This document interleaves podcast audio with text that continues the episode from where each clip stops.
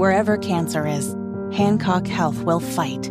In any part of you and in all corners of East Central Indiana. From Indianapolis to Greenfield to Knightstown to Greensburg. From hospital rooms to family rooms, we fight. With technology and medicine, with care backed by the wisdom of Mayo Clinic. For you, for your family, and for your future in Decatur County. We fight cancer here. HancockHealth.org slash cancer. Uh, Nigel, last night, the first of a few of the Indy mayoral debates was held. Oh, boy. Hogsett v. Shreve. Now, this one was kind of specific to the needs of the black community. Okay. So obviously, the issues that were brought up were catered to a specific audience last night. The topic of the IMPD was brought up. Is it diverse enough?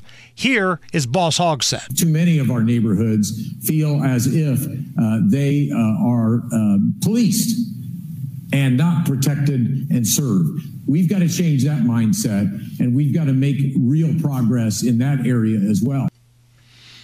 So, again, Joe Hogsett taking a shot at the IMPD, which he always does. Oh, yeah. They're police, not protected. He did it the day after the riots. The first time he showed up, yeah. actually, from allegedly yeah, somewhere else.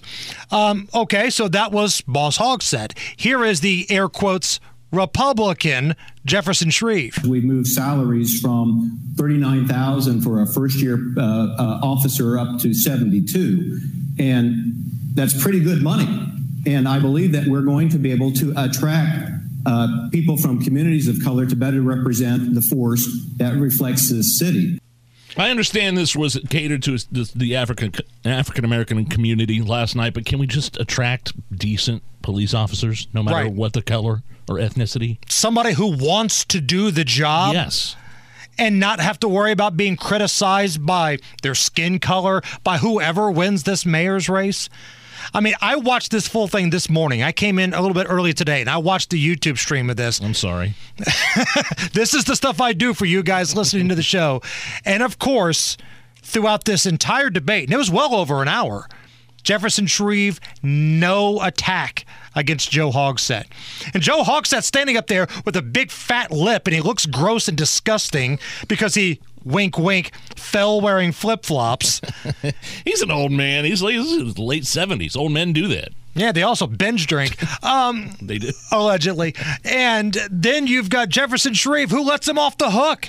Did not ask where he was at during the riots, did not bring up any of that stuff.